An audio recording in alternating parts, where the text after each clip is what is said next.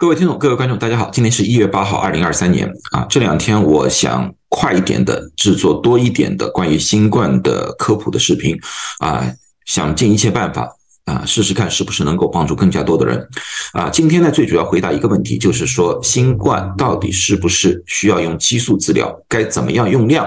该怎么样用药？该什么时候用药？这个呢，最主要的其实是针对医护工作者的。啊，并不是针对于普通大众的。普通大众千万不要因为我的视频而自己盲目的去购买激素药物而给患者使用。啊，我对于盲目用药的造成的任何后果不负任何责任。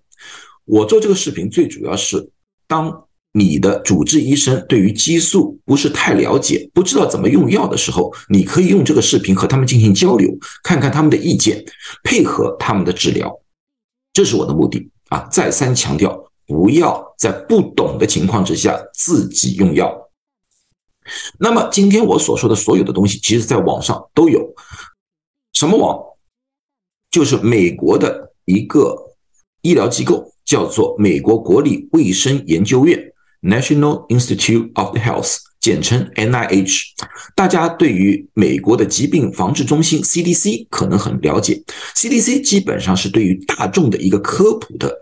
一个机构来的，但是 NIH 不同，NIH 最主要是针对于医护工作者，它对于很多疾病的治疗有非常明确的一个规范，有明确的指引。今天我所说的所有东西都是从他们的网站上面下来的，这是一个公共的信息来的啊，不涉及任何机密。在他们的网上，NIH 网上，他们有非常详尽的关于新冠的治疗指南，在这里面它有。关于激素的使用，他们说，对于需要补充氧气的，他们发现用激素可以降低死亡率；但是对于不需要补充氧气的啊，也就是说比较轻的症状的人，他发现激素没有任何好处。那么他说这些话是不是有任何的依据啊？呃，或者说他们这个建议到底是怎么样得来的啊？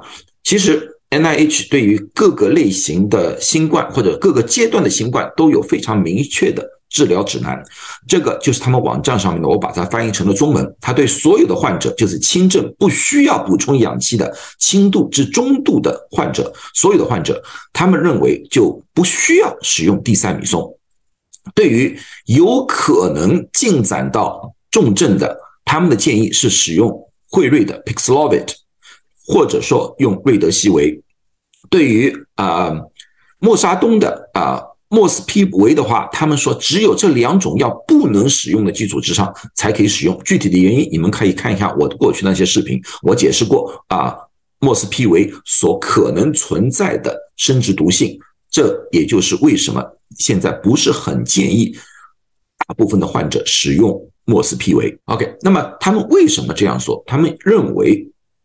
现有的数据并没有发现激素对这些患者有好处啊，有任何的有效性，反而有可能造成一些不良的事件，比如说高血糖啊继发，也就是并发的一种感染，有这个可能性。那么患者这类患者他没有吸氧，他不是住院的，所以他自己无法观测或者自己无法了解这些药物的副作用。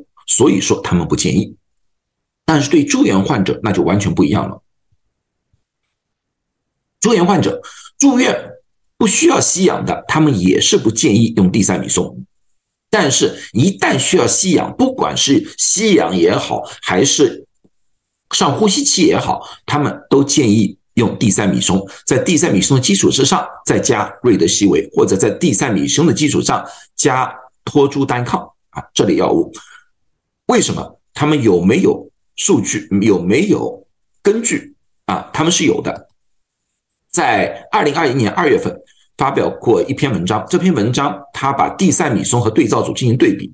地塞米松它有两千一百零四人用了，对照组四千三百二十一人。最后他发现地塞米松组里面有四百八十二人，也就是百分之二十二点九的人死亡，而对照组里面有一千一百一十人，百分之二十五点七的人。死亡，记住，这些患者都是相对来说比较重的重症患者啊，并不是普通大众啊啊。当然，如果单纯的从百分之二十二点九到百分之二十五点七，你们觉得这两个并没有多大的差异，这就是现代医学严谨的地方。他们没有停止在这个地方，他们把这些死亡的人又再度细分，他们细分发现里面开始出现差异了，就是所有的人这两条线，其实你们看到有差异，但是差异并不是很大。但是如果要上呼吸器的人，你们要看到用地塞米松，就是红色那条线的人数大大减少，也就是说这个好处非常明显。对于需要吸氧的也是有一定差异，但是不需要吸氧的不但没有差异，反而觉得地塞米松的危害略微大一点。你们看这个红线跑到上面去了啊，所以说这个建议是依据这个临床测试而定出来的。那么有些人说，这个到底是用什么剂量的？它是用地塞米松每天六毫克，用十天这么个剂量的。那么有些医学家就说了，哎，六毫克有效，如果我加大剂量的话，会不会效果更加好？同样有一个严谨的医学报告，但是在二零二一年十一月份，它分两组，一组是五百零三人用十每天十二毫克的地塞米松，四百九十七人用每天六毫克的。他们也是使用十天，然后观察九十天以后死亡人数的对比。他们发现，确实十二毫克的地塞米松确实有一点好处，但是从统计学角度来看的话，这两个好处差异很小啊。所以从副作用和疗效来看的话，他们还觉得六毫克的地塞米松的好处要比。不好的地方要多一点，所以现在我们还是坚持用六毫克每天的地塞米松进行治疗。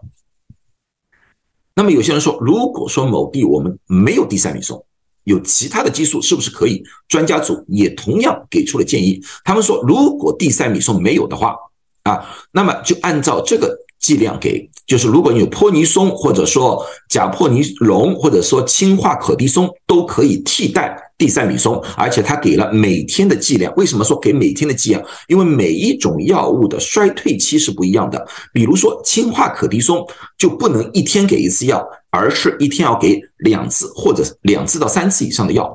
那么总剂量是一百六十毫克。如果说一天给两次剂量的话，那么每一次就是要给八十毫克。但是如果一天给三次的话，那么每次剂量大概是五十毫克。啊，基本上是这么一个概念，所以说这种东西都需要专业的人士去确定。我这个只是一个科普，再三强调，如果不懂医学的，千万不要自己盲目的用激素去治疗新冠患者。谢谢大家，祝大家都健康。